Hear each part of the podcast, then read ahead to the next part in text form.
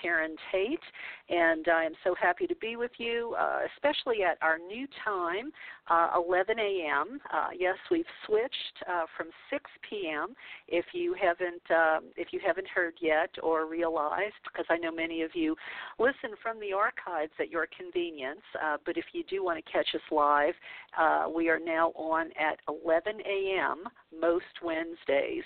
Although the day does uh, change uh, because sometimes uh, guests can't accommodate a Wednesday, uh, and if I feel like the interview is uh, important, uh, I will be flexible.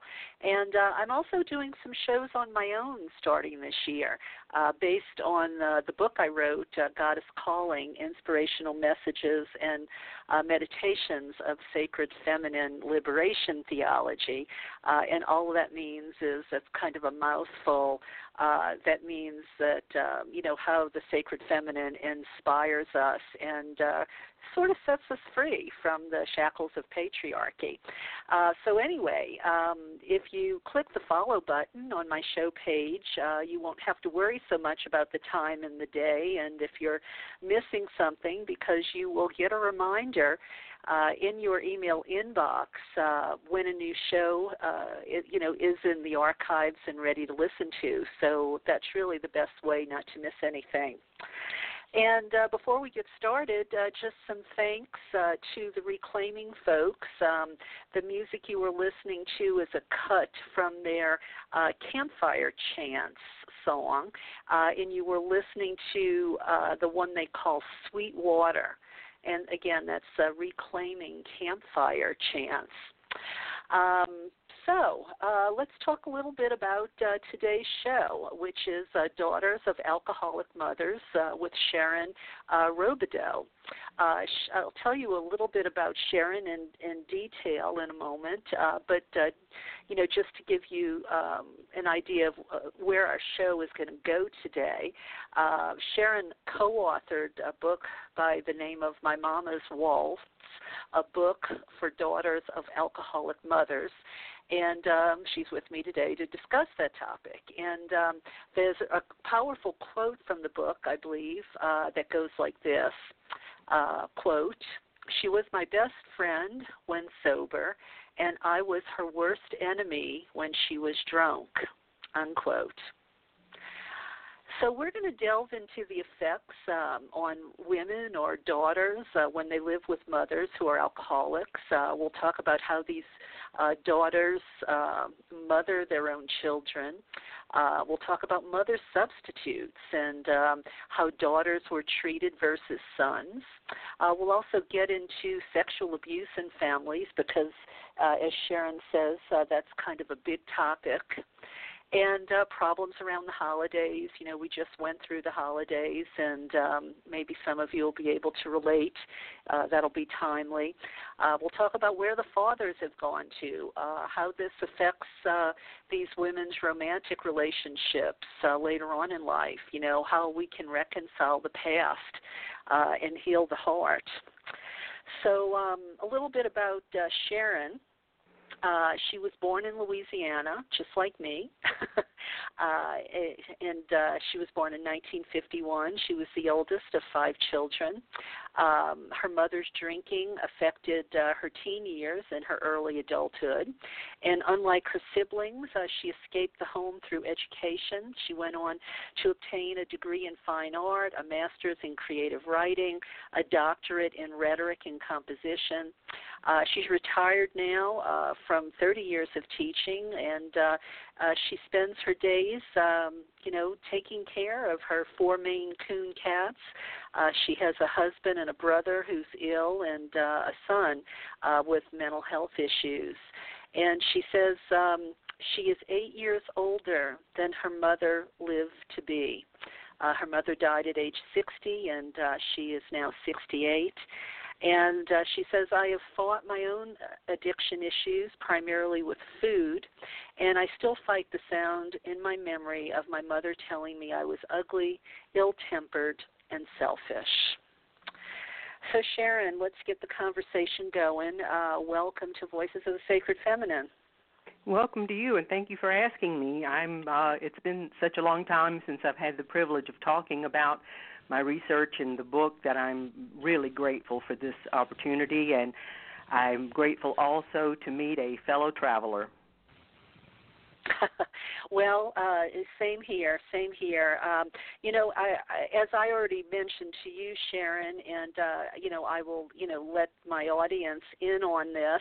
Uh, I discovered uh, your book, uh, My Mama's Waltz, uh, a book for daughters of alcoholic mothers, because I happened to be reading Sharon Blackie's book, uh, If Women Rose Rooted, and uh, she mentioned some things in there uh, because she had discovered your book and found it very powerful and uh, it was insightful to her.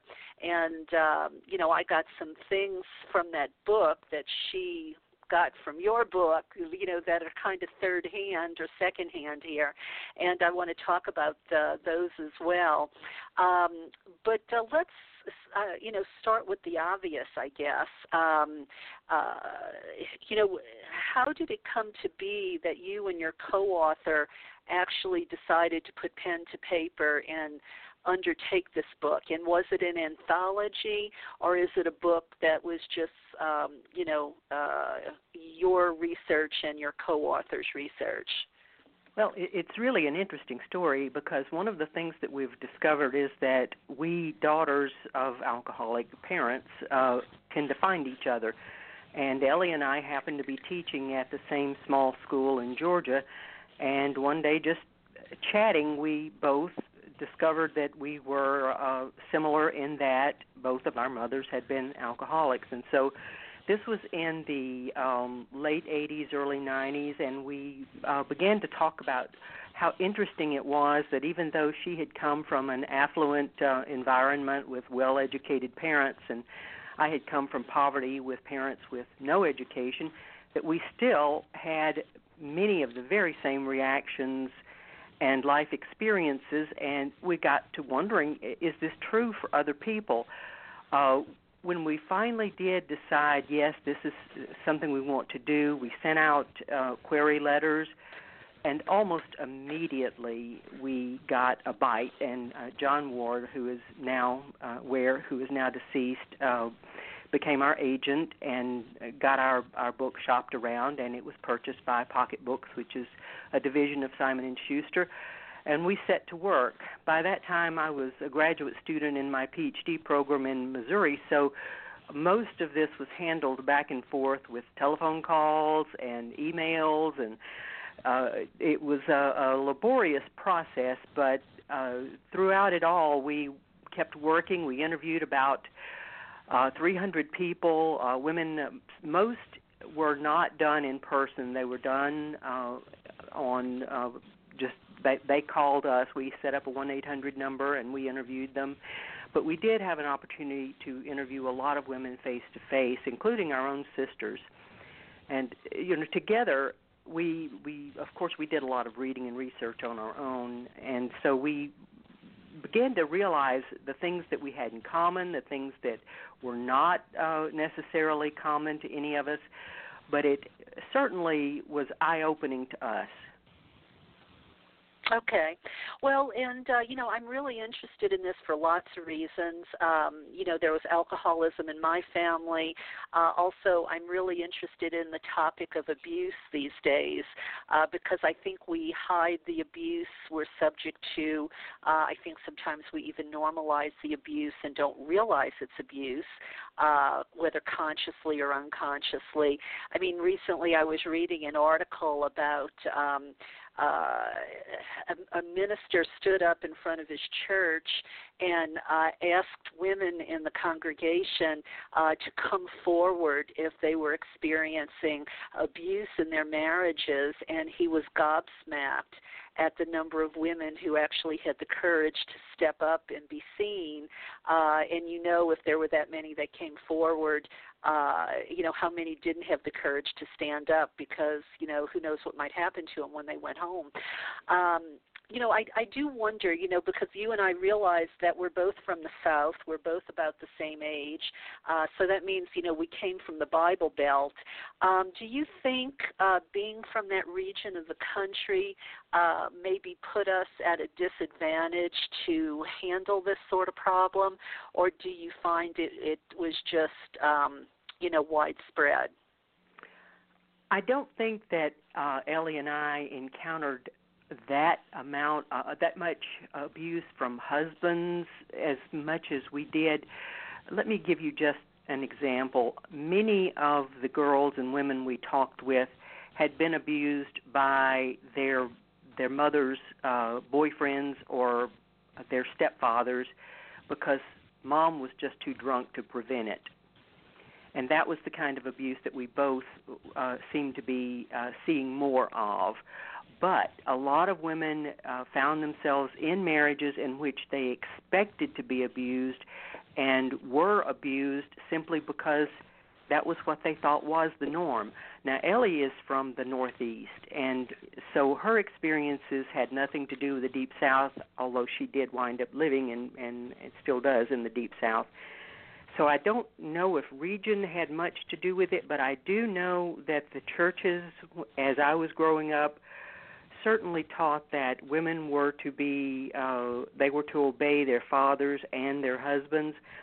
My mother's uh father was also an alcoholic and he was also a part-time preacher and a part-time tenant farmer. And while I don't think he ever abused his own children, they took in boarders to help make ends meet, and I suspect that my mother may have been abused by some of the male boarders in their house. And so, you know, the, uh, one of the statistics we came across was that a whole lot of women who are substance abusers have been abused sexually and physically and verbally. Uh, we make a big deal in the book, by the way, about verbal abuse and how often it's not considered abuse. And I think a lot of cases, uh, women who are abused by boyfriends or spouses uh, endure verbal abuse but don't consider it abuse because they have no bruises. Does that right. help? Well, and, and I yeah, yeah, yeah. It does. It does. Uh, and and you hit on uh, something I was thinking about. You know, the church often tells the woman to endure. Uh, you know, I've interviewed a lot of women uh, with Christian backgrounds. Some of them who have escaped uh, fundamentalist churches, uh, particularly like the Quiverful movement, for instance. Right. And uh, you know, they're told their purpose in life is to have children, and even as they get older, and um, you know, that's not healthy anymore. They're they're told, well, if you die, you know, Jesus will bless you, um, you know, or they're told that they're supposed to endure, and uh, abuse isn't even grounds for a divorce. Now, if the hus- husband strays and he's an adulterer, well, maybe. Um, but but we're like you said, we're not necessarily just talking about abuse from a husband. You know, we're just we're talking about um, you know the many uh, aspects of uh, what happens to uh, women, in particular, daughters who. Um, uh, you know, who grew up with you know alcoholic parents or alcoholic uh, mothers. So uh, thanks for the you know kind of the parameters of uh, you know how you uh, gathered the research uh, f- for the book. But you know as long as we're kind of talking about the man uh, before we segue away from them, um, you know in these households you know where daughters were putting up with alcoholic mothers, um, where were the fathers usually? Did they stick around or did they disappear? Did you go get that pack of cigarettes you hear about, or what? Most of the fathers disappeared. Uh, very few, about a, maybe a third, stick around. My father stayed. Ellie's father stayed, and we considered ourselves very fortunate because both of us uh, felt protected to some small degree. But fathers go to work, and fathers can't necessarily control what's going on while they're gone to work. And my mother drank during the day, and her brother often lived with us. He was um, very much an alcoholic and would sexually abuse my sister and me. My mother would pass out, and and uh, he would chase us around the house. In Ellie's case, I don't believe she had to put up with anything like that, but she did find herself similarly to me it, that if she told her mother about an incident, and neither of us ever felt we could trust our mothers to tell them about much, but if we did, she felt that her mother would blame her. That's what my mother did.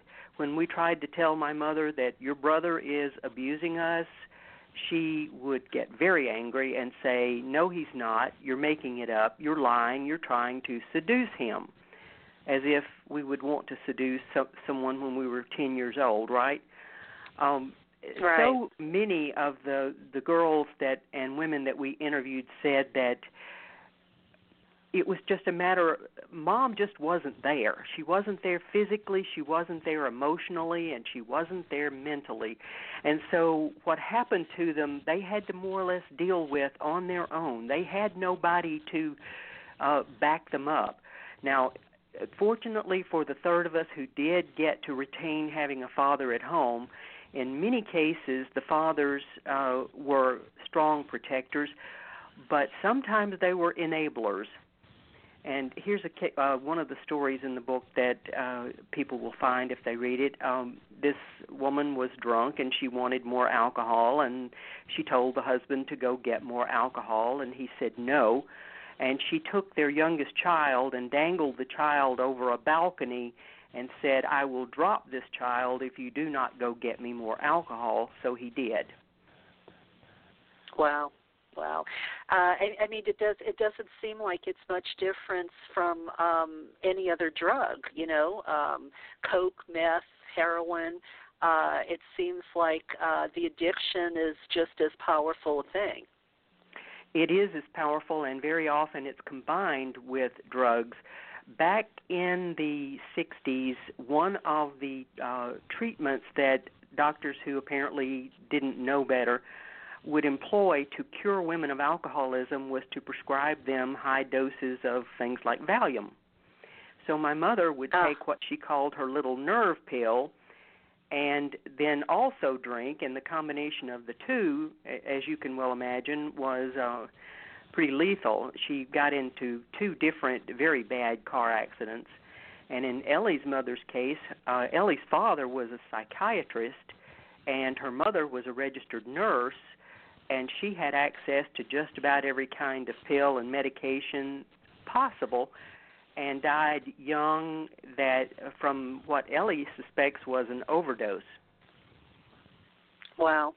Well, you know, you mentioned the little pill, um, and uh, we talked about that recently on a show. I, I uh, the, the topic of the show escapes me, but we were talking about uh, women, especially, uh, you know, maybe in the 40s or 50s, um, you know, who grew up and were so dissatisfied with their lives. You know, maybe they were college graduates, they were relegated to, um, you know, that Leave It to Beaver image. You know, your uh, high heels and pearls vacuuming the floor with a college education, and you know that's uh, all you can see down the road is your lot in life.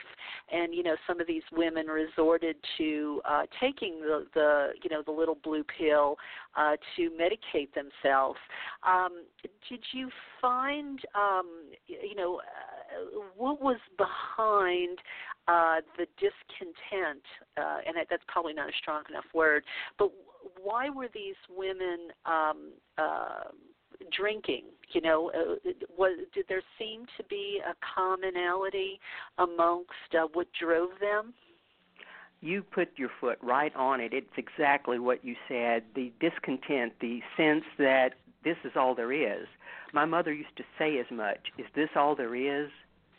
And Ellie's mother, in particular, had had to give up her own pursuit of getting her own doctorate to become a stay-at-home mom, and uh, just that was her lament. Is this all there is? Is this what I've wasted my brain for to be uh, Mrs. Doctor's wife? But my own mother also right. had had a, a great deal of tragedy in her life. Uh, when I was 13, my, her youngest sister got drunk on July 4th and tried to swim and drown. And my mother was pregnant with her fifth child, my younger brother. and it was shortly after that that my mother went from having the occasional beer with daddy to being drunk most of the time. It was as if uh, she had lost something so important, not only her sister's life, but her own future, that she just couldn't imagine that there would be a way to grasp it back, to pull it back to her. And no so amount think, of, uh, of uh, go ahead. no, go. Well, well, no, no, no. You you finish, and, and then I'll ask the question. Well, it just seemed that no amount of socialization or just being with daddy and the kids that that just didn't seem to satisfy. And even though my mother was not educated, she was very bright and artistically quite talented. But there was just no room in her life to fulfill her own desires and her own self growth. Yeah. Well, you know, I wonder if, and and again, I'm speculating because, um, uh, quite honestly, uh, it's unfortunate for me that you know I didn't think to ask my own mother these sorts of questions. Um, but I wonder if it had to do uh, with you know not only uh, you know like you said. Um, you know, is this all there is? Um, but I wonder if, you know, during the time period we're talking about, you know, maybe psychology wasn't quite so accepted.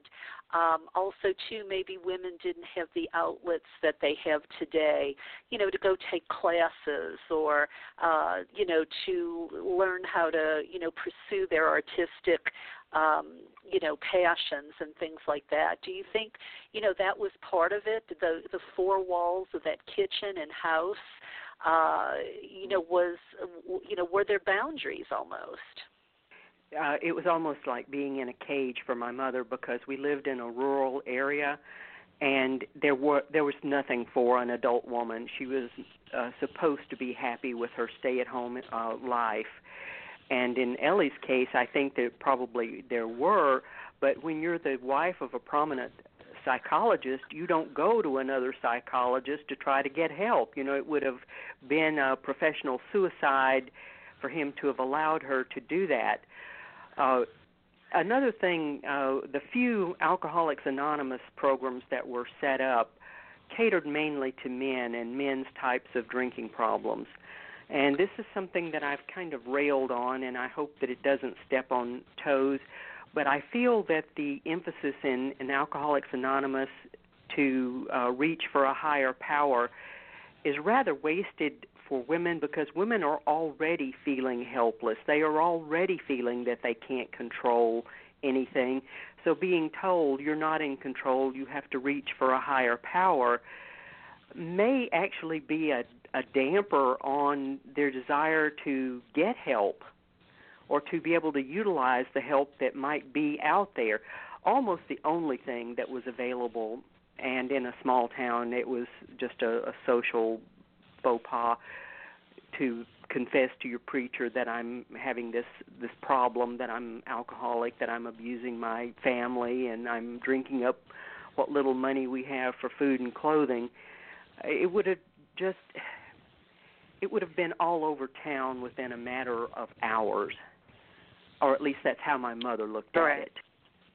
I don't know right, that it would right. have been. And, and she, but you know, she might have been right. You know, she might have become the, and that would have just added uh, the stigma would have added to uh, added to the pressures. Um, well, you you um, kind of tickled something a minute ago. Um, do you think alcoholic women um, are different than alcoholic men, aside from the higher power thing?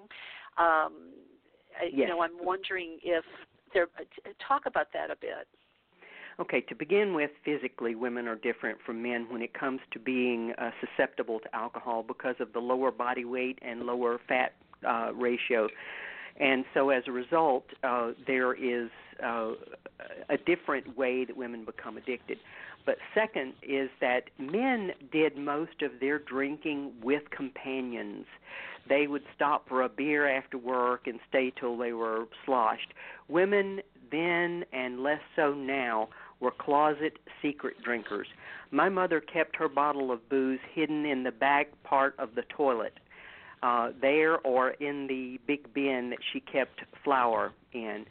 She drank silently and secretively and did her best to hide it with mints and uh, mouthwash and so forth. Uh, men had a much more open path to drinking in public. And so it was not only the physical addiction, but the added shame of addiction. And, you know, a man might be ashamed of being addicted, but for a man, uh, society assumes he's going to get violent if he gets drunk. For a woman, they assume she's going to become slutty. And in my mother's mm-hmm. case, that actually did happen. In order to get money for alcohol, she would exchange sexual favors with men at bars. And in fact, my sister and brother, the younger two who were still at home, would be in the back seat of the car when she was in the front seat with some person she had met at the bar. And so you have that added shame as well, you know, that the only way you can get the money to drink is to do something like that. So it was just wow. um what what an image what an image you conjured up there sharon um uh, and again, you know, I keep thinking, you know, we see all of these shows on television where that sort of thing might be happening, and it's a drug addict, but we don't see it so much, um, you know, when it's when it's alcohol. Um, so, so let me ask you about siblings. Um, were daughters treated differently than sons uh, by the alcoholic mother? Not always, but usually. For some reason, and it could be more the age of the you know the times that we were talking about, but my mother had always believed that I would be I was the firstborn and she always believed that I would be a, a boy and the same was true with Ellie and many of the other people that we uh, interviewed and talked to said that their mothers acted as if their sons were wonderful golden perfect children and they acted as if they hated their daughters they criticized them constantly uh, Ellie wrote very eloquently, I think, about how she would constantly take the fingernail scissors and cut bits of her own hair off. It, it was sort of a self-mutilating uh, thing, but she was trying to become prettier, uh, to give herself a cute haircut or something. And I chewed my fingernails till they bled, and it was just a self-mutilating uh, kind of thing. And by the way, my mother had lovely fingernails, so the fact that I chewed mine till they bled uh, made her quite angry. But the mothers would uh, definitely uh, they didn't see the sons as having to emulate them. But you know, a little girl is going to look at her mother and say, I'm supposed to grow up and be like you. And then when your role model is that flawed, I think the mother sees that disappointment reflected in her daughter's eyes and she strikes back. And a lot of our mothers seemed jealous. Uh, I had a wonderful relationship with my father, and Ellie had a wonderful relationship with hers. And our mothers both acted as if they could not stand for the, this daughter, this female person, to be so pretty in the eyes of of their husbands. And we heard from well, a lot and, of others who. To... Go ahead. Yeah, go ahead. Well, and and you well you mentioned jealousy. Um, I wonder if uh, as you grew up and you got older and you're the next generation and things are changing a bit and uh, you know you're going off to college um, uh, and maybe even in high school I, I don't know I'm guessing you know proms uh, you know high school pictures those sorts of things. You know I wonder if the mothers were feeling like uh, the daughters had hope for a better life, and theirs was over. Uh, do you think that that there was maybe jealousy uh, on the part of the mothers, jealous of their own daughters? I know that that was the case. Uh, my own mother had dropped out to marry when she was only uh, 14, 15 years old.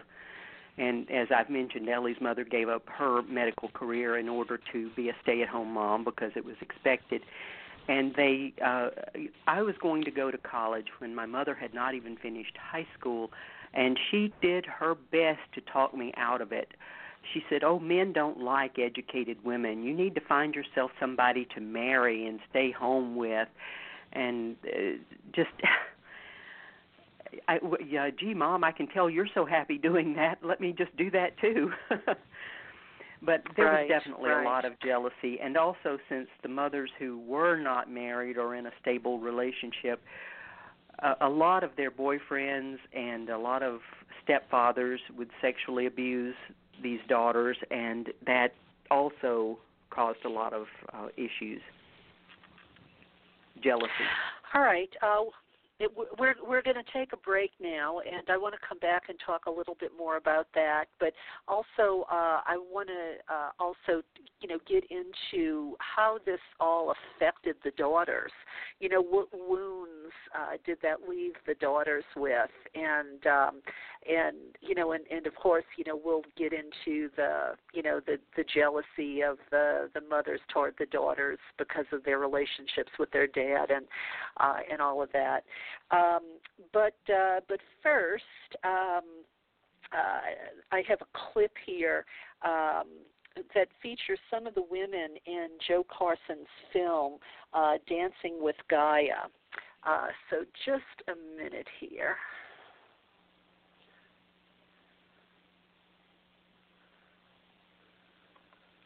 The psychic state is the collective unconscious, which is that consciousness of the planet what's called the chthonic mind, the mind of the earth.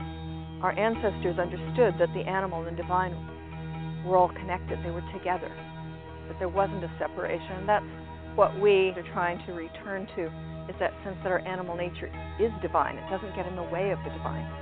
It gets us closer to it. What's your idea of being fully alive as a human being? Because that's what's really spiritual. Write it down. Start writing your own Bible if you want. Sex is sacred. And by that, I just mean sweaty, fun, happy sex.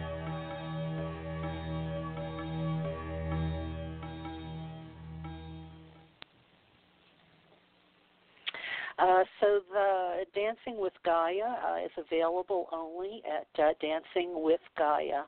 Uh, dancingwithgaia.com. Uh, so I am uh, with uh, Sharon Robideaux today, and uh, we are talking about the findings in the book she co-authored. The title is My Mama's Waltz, a book for daughters of alcoholic mothers. And Sharon, before we went to commercial, you were saying that um, uh, the mothers were often uh, jealous of the relationships the daughters had with their fathers. Oh yes, and in fact, if my father uh, did something nice for me, my mother would expect him to do something twice as nice for her. Uh, he had gotten me uh, something I forget, something minor, and uh, she had gone out and bought something twice as good for herself. You know, just because she felt like he had uh, spent money on me that she thought should have been spent on her. I really think if she had had her own childhood and had not been part of such a large family, she might not have been quite so uh, uncomfortable with that, but she was uh, and she didn't like the fact that my father thought that I was pretty. Uh, she I was brushing my hair one day and she walked by and saw me brushing my hair and she uh was drunk and she says you think you're pretty but you're not. And that those words even now I can see her face I can hear her voice. And you know that's been 50 years ago more and I can still as if it were yesterday I can tell you exactly where I was and where she was. And you know it was just uh, so cutting so mean yeah, yeah. These uh, these things that we hear as children, you know, you think we forget them in time, but um, uh, you know they uh, they they don't go away. Sometimes, you know, they they never go Yeah. away. And um, so, so let's um, you, let's get into a bit about how you know, living in this environment, putting up with all of this, what sort of wounds does it leave a girl with? Um, and I'll, I'll just mention a few things. You know, what you just said about the mother being jealous of the daughter, I wonder if that's in a way what fosters sometimes this competition among women that um, makes it hard for them to support one another. Um, do you think that's even remotely, um, you know, remotely true? I don't know. My mother had wonderful relationships with her sisters. She was so close to them that I was actually jealous of how close she was to them since she was not close to her three daughters. Uh, but it could be true for for others. Uh, oddly, my mother was not one to have many friends, and I don't know if it had something to do with jealousy or not. But I felt as though I didn't know how to be a friend to other people because I didn't see that my mother knew how to be a friend to other women. So that was one of the odd things that just this that came out of it and I think Ellie felt the same. She said her mother seemed to self isolate, but another problem that her mother had had is that her mother was Canadian and had no family living in the United States and so she felt isolated from family as well as uh from other women. So, you know, well, the I, isolation. I know when I was, yeah, yeah, th- yeah. That would make it hard. That would make it hard for for one to uh, develop, um, uh, you know, meaningful relationships, or maybe even any relationship. Uh, but I was about to say uh, one of the things I read in Sharon Blackie's uh, book, uh, "If Women Rose Rooted," uh, that sort of jumped out at me. Um, and and I don't know if she deduced this or uh, you know, having read the book, or if this was something that that uh, that you stated in the book.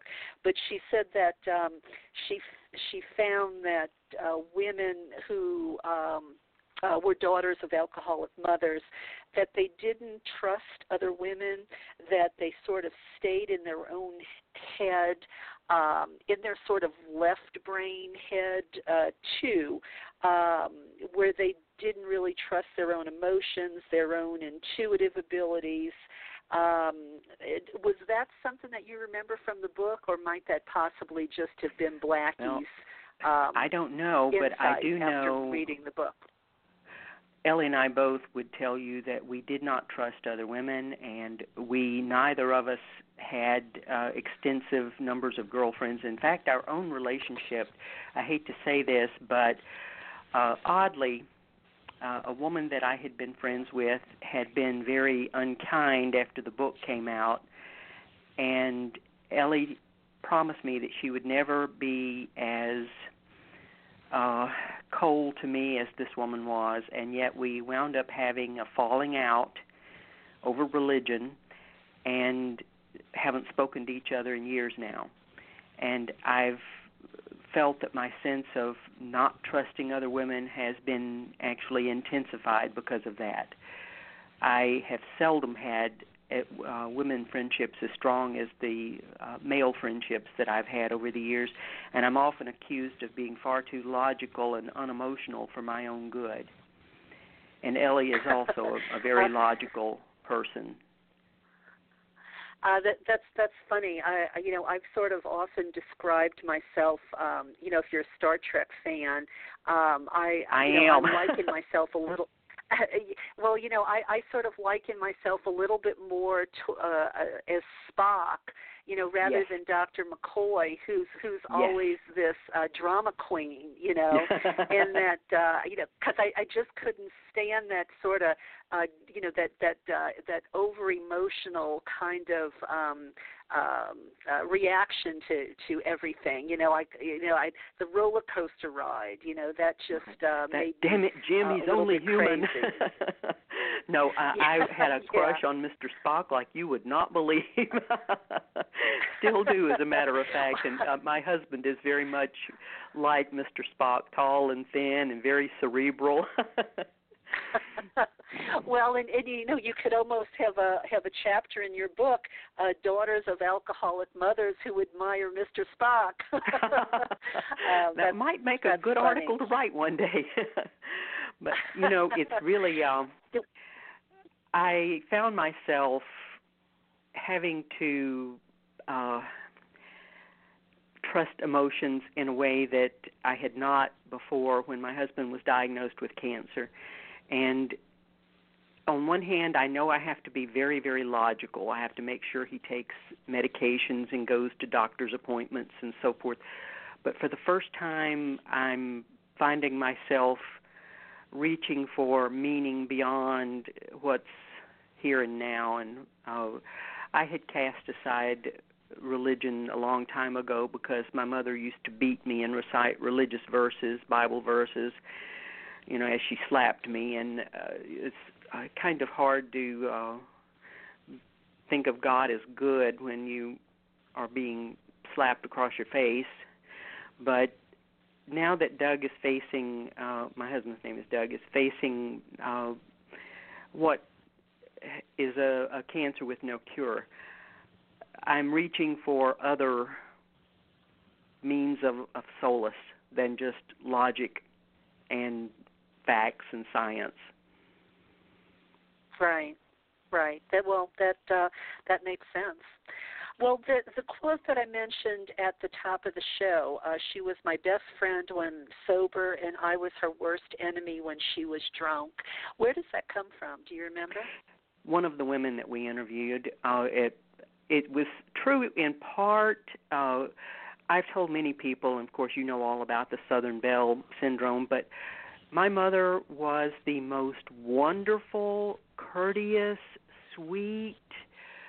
If you came to her house and it was a good day and she was sober, you you would be fed, you would be provided coffee, anything you needed. If you needed a listening ear, if you needed a shoulder to cry on, she was just there. She was so kind. But the minute she began to drink, that it, we used to kind of tease about it being a Dr. Jekyll, Mr. Hyde. And when she began to drink, her compassion and empathy and desire to please other people just disappeared it was simply I want to please myself and and I understand that to a large degree because very little else in her life served to only please her. Right, right.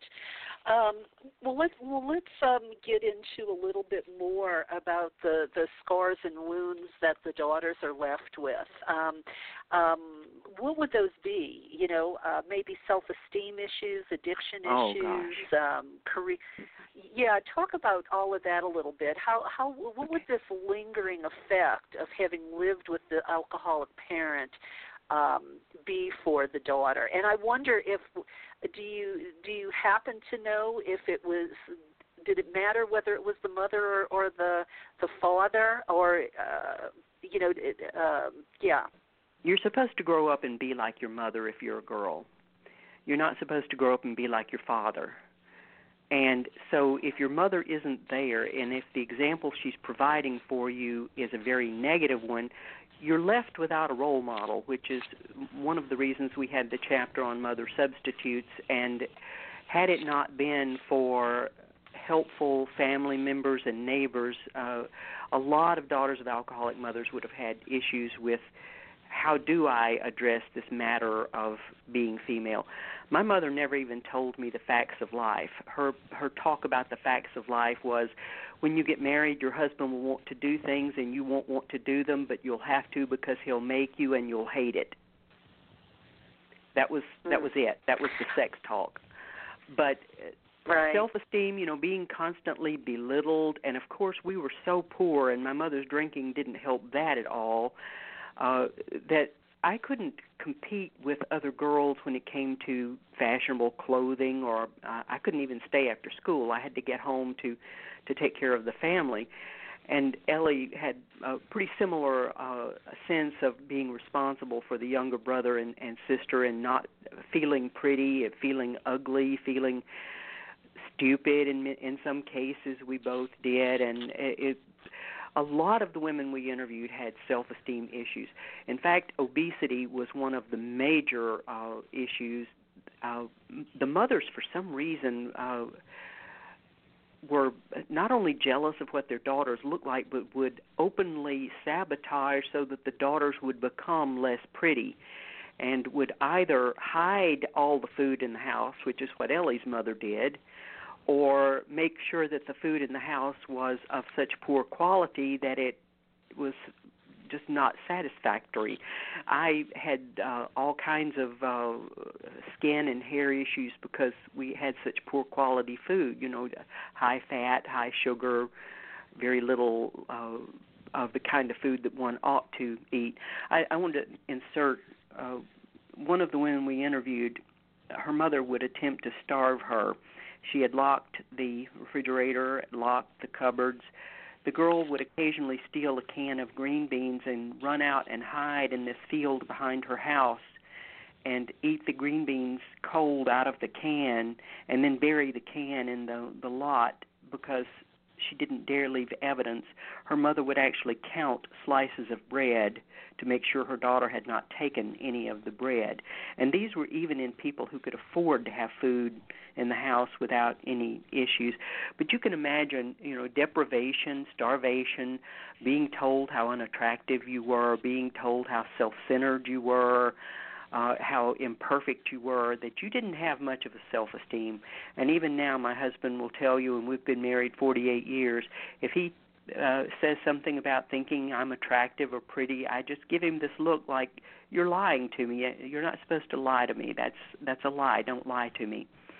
But we all yeah. face any number of addiction issues, problems with men. Uh, after all, we didn't see a healthy marriage. Even when the dad stayed, we did not see a healthy marriage, so we didn't know how to have a healthy marriage.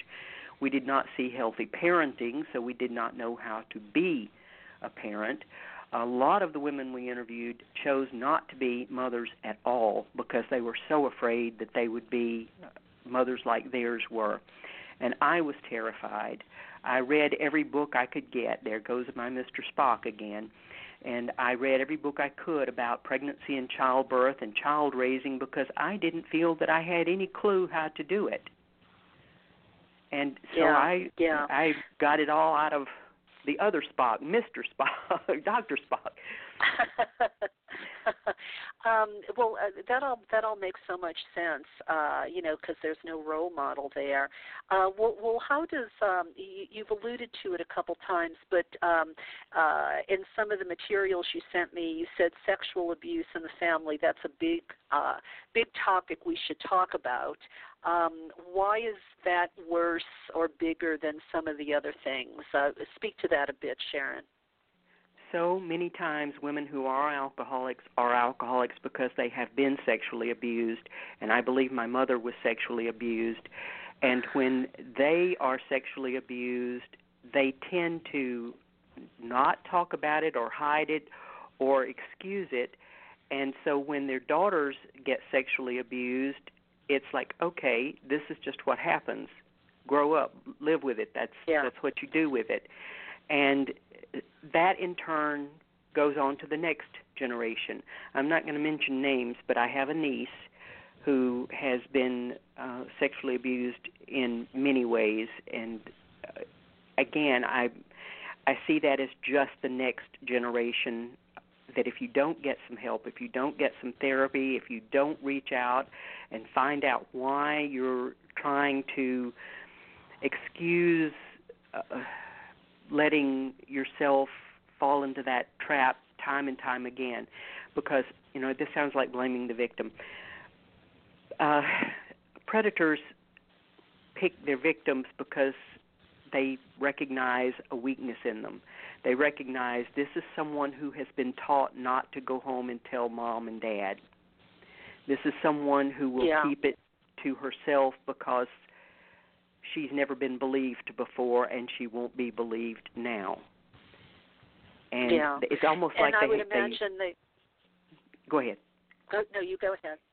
Well, it, um, I was going to say, you know, you're dealing with a low self-esteem, uh, as you said, you know, uh, uh, you know, and, and what I said at the top of the show, you know, we've normalized this abuse, uh, is, and I think you you said the words almost to that, uh, you know, to that effect. You know that uh, uh, from generation to generation. Well, this is just the way it is. This is what happens, and um, rather than not tolerating it, we sort of just um, it's a skeleton in the closet.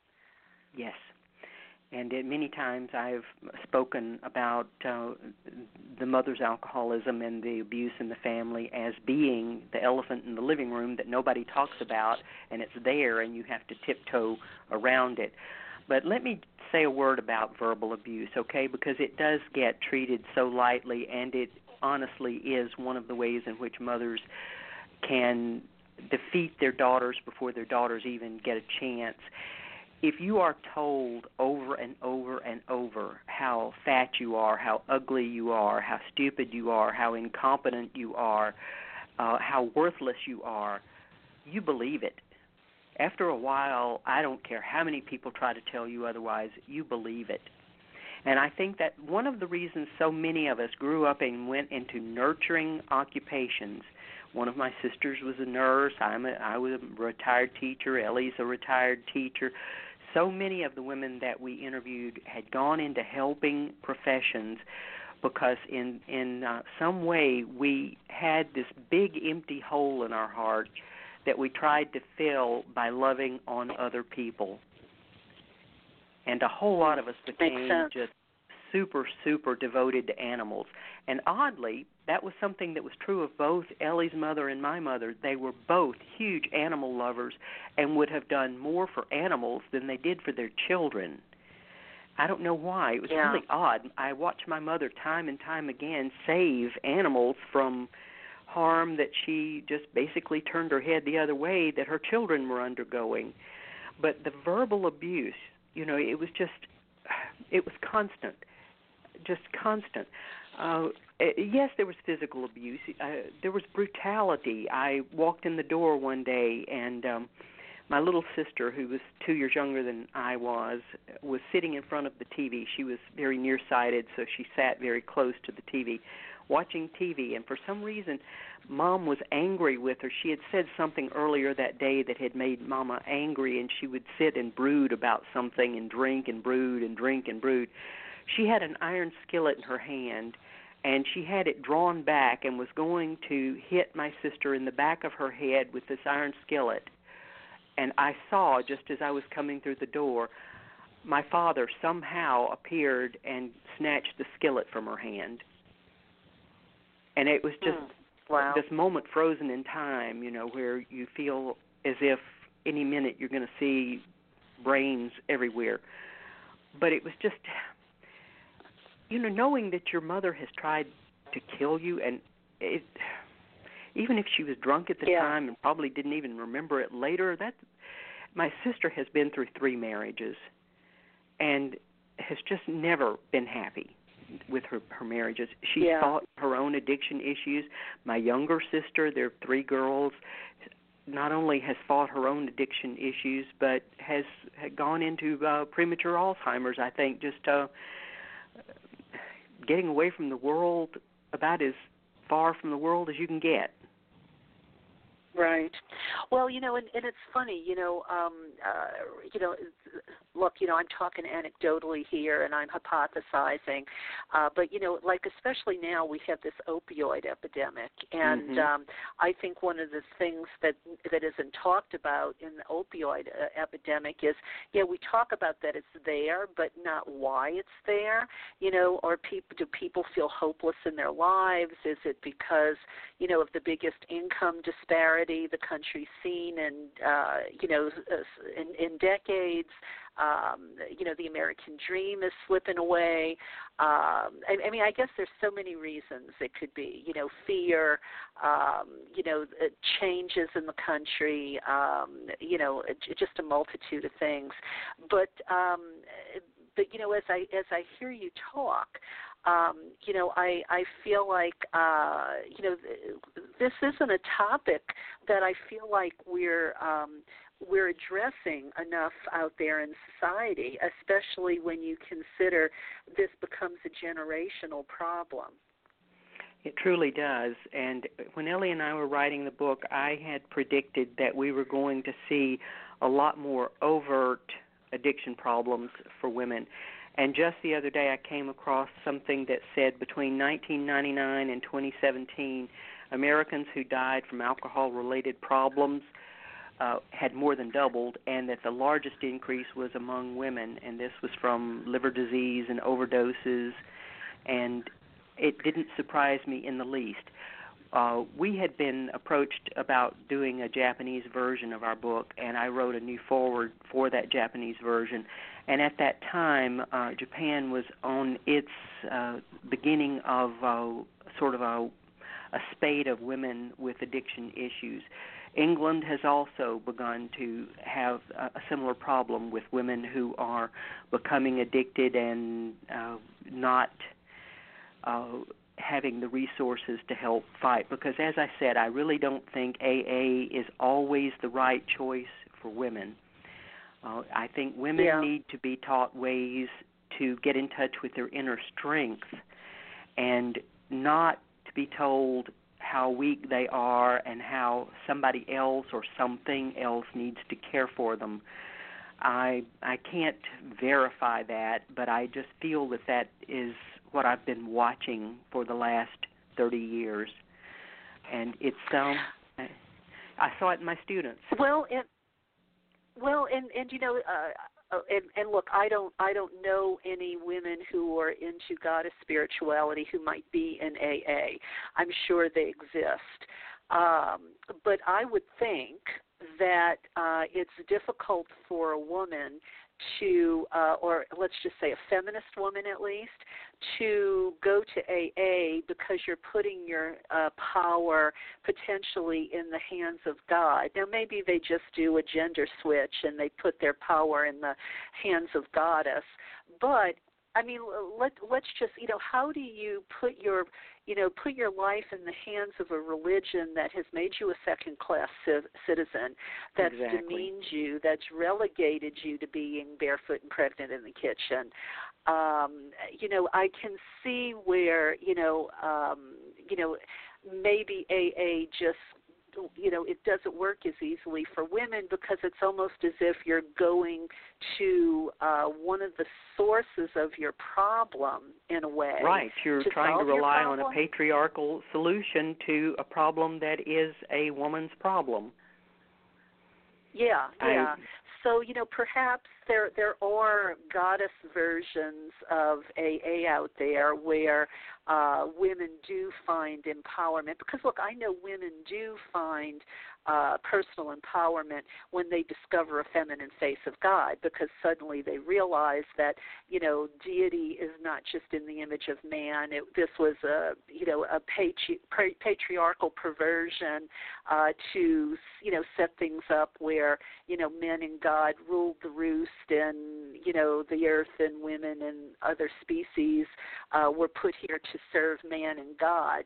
I mean, if you're into goddess spirituality, don't buy that narrative narrative, you know, so that may help put you on the road to valuing yourself and and and becoming empowered. Um, so what you're saying makes sense. In fact, I've even thought that uh, perhaps you know getting into the, the uh, subject of mother substitutes, I've often thought sometimes that women who got into goddess spirituality um, were choosing goddess as their mother substitute because they didn't get that nurturing they needed at home from their biological mother. That makes sense. Um, and the, the person that I turned to was as close to Mother Earth as you can get. She was my dad's baby sister, but she was a plain farm woman, never wore makeup, uh, just very much in tune with the earth and just was the person that I needed. And I also yeah. became a feminist well, uh, at a very young age too, and I think that that had a lot to do with it as well. I was looking for something that said, I too am strong and powerful. I too can make my way in the world. So, in your book, um, the women that you interviewed, um, uh, what what was talk about mother substitutes? I mean, was it sort of just the idea that because they didn't have one at home, they had to go out and find one? In many cases, the women found them. They saw that here is a child that needs mothering, and they stepped in and did it. Teachers did it, next door neighbors did it, relatives, a lot of grandmothers, a lot of grandmothers and aunts did it. You know, step forward in many cases, uh, dad's second wife became the mother substitute, and, and I had a lot of them say, had dad not remarried someone sane and sober, you know, I would have been lost. But you know, moms did not always want to let go of these daughters and let them go to other women's substitutes. Um, one of our women that we interviewed had left her mother behind and went to live with another family member because she couldn't bear it anymore. And one day her mother called and said, If you don't come home right away, I'm going to kill your cat. And the daughter said, I can't come home right now. And in, on the phone, she heard the sounds of her mother strangling her cat to death. Oh, my God. Wow.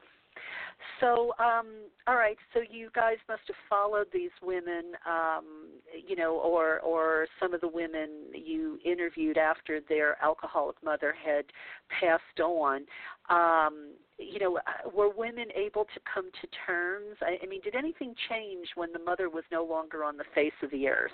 You know, uh, was, was their lives any different, or? One woman said that when her mother died, she had her cremated and poured her mother's ashes into the gutter in front of her mother's favorite bar. Most of us felt that we had grieved for our mothers for years before they died, and that after our mothers died, we were free. I know I could not have written my part of my mama's waltz while mama was still alive. And I have been excoriated by relatives for having written it after she died. But knowing that I have only her voice in my head to have to answer to has been liberating. And of course getting an education and and being able to talk with other educated women like you has helped too. But we have to find these other women who can help us see that we're strong. And I'm glad for the work that you're doing, and I think that it's wonderful that you're giving voice to ways that women can get back that power and and get back their their core, their courage. I appreciate it very yeah. much. Well, you know, I think it's an important issue, and maybe it's even an issue that uh, we don't even know we have. Um, you know, because I would imagine that, uh, you know, once we get out from under the roof of that alcoholic mother, you know, maybe we think we've escaped and it's all over, but it isn't until later we discover that uh, maybe we still have scars and wounds, or maybe some of the choices we're making are a result of having lived that way. Um, and we find out later in life that we're still being haunted uh, you know, from that that early experience in our childhood. Um, so, I, so Sharon, I wonder when uh, you know when you were writing the book, uh, were women saying anything like, "Well, um, people tell me why don't I just get over it? You know, pull up my oh, girl panties and get over it." You know. Um, oh yes. I mean, to speak to that a little bit that's what you hear mo- most often. You know, just pull up your big girl panties and get over it. You can't do that. Just as if someone has cut off part of your leg, you're not going to regrow that part of your leg that's been cut off. You ju- you may learn to walk and even run with a prosthetic leg, but you're never going to regrow that leg. We you, you learn coping ways. You learn how to put love on other people and hopefully get it from them. But uh, there's a book by Geneen Roth called Feeding the Hungry Heart, and she has a, a statement that if you did not get that love from your mother when you were a child, it leaves this permanent hole in your heart that you try to feed it. Maybe it's with food, maybe it's with drugs, maybe it's with something else, but you're never going to fill that hole. It's always going to be there, always. You just have to learn that it's there and like you would walk around an open pothole on the on the street, you learn to walk around it. You learn to make detours to get what you need from life and to find a way to be happy. Right. Well, and and also start to maybe have um, you know, I don't know, you know, sometimes our lives are so busy we don't have time for self reflection. You know, why are we you know, why am I doing this? You know, why am I feeling this?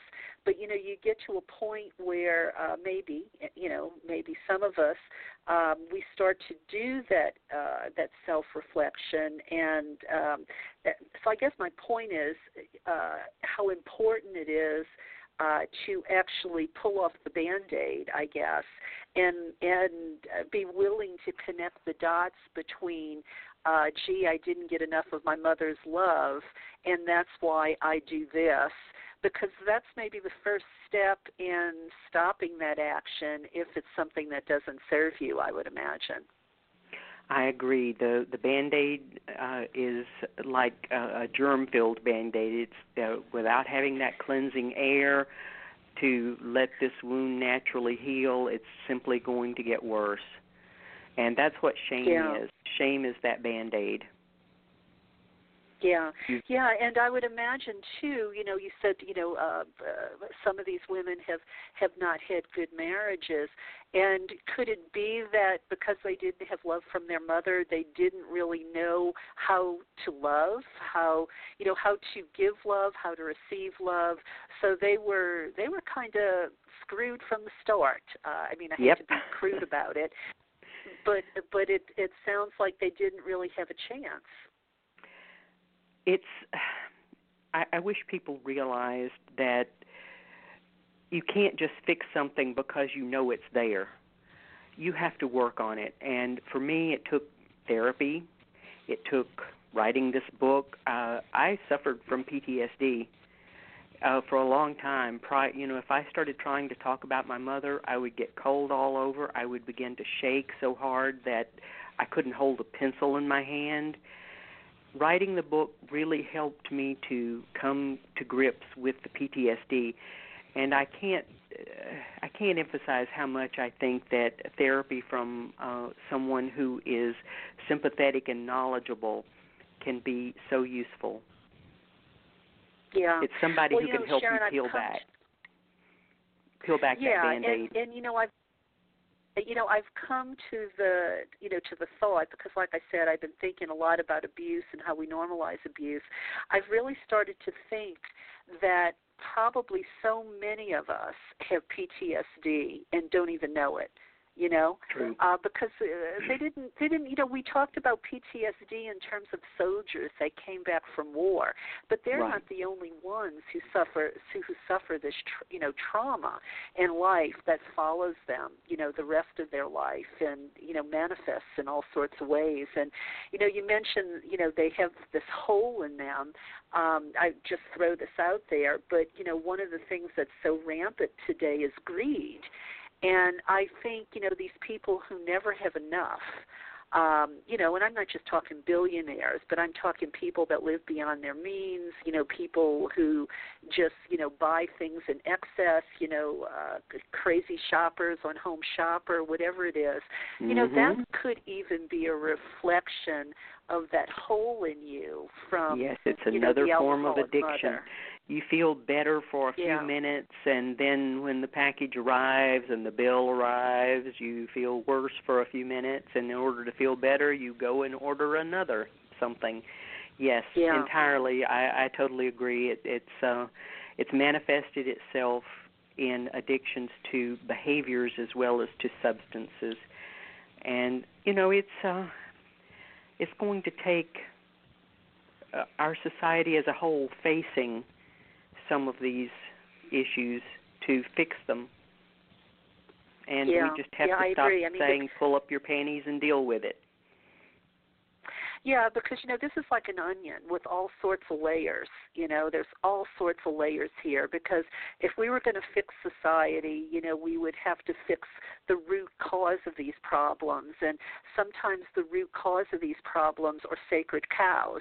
You know sometimes yes. it's you know relig- religion is is the problem. Sometimes it's uh gender you know and how we see role models uh and and i mean there's all sorts of um learned behaviors that we would have to be willing to relearn i think in order to um fix ourselves. You know how we look at psychology, for instance. I mean, I know there's mm-hmm. some religions that don't believe you should see a psychiatrist, don't even think you right. should see a doctor for that matter. You know, um, we we have a lot of work to do on ourselves as humans. Um, so I guess you know uh, my final question for you is, um, you know, I I don't know if uh, when when you were uh, closing the book, you know, your final chapters, um, what was the advice uh, for uh, daughters of alcoholic mothers. Um, were you able to uh, offer any besides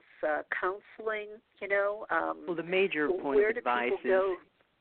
you're not alone. There are so many of you out there, and I think that we got a lot of feedback, uh, letters, uh, emails, all kinds of things. I even now I still get the occasional letter or email from someone knowing that you're not alone, that you are not the only person who has ever dealt with this, that is so uh, empowering because then you can stop saying it's my fault. I made her drink. Because often we got told that it's your fault. You made me drink. It's your fault. You made your mom drink.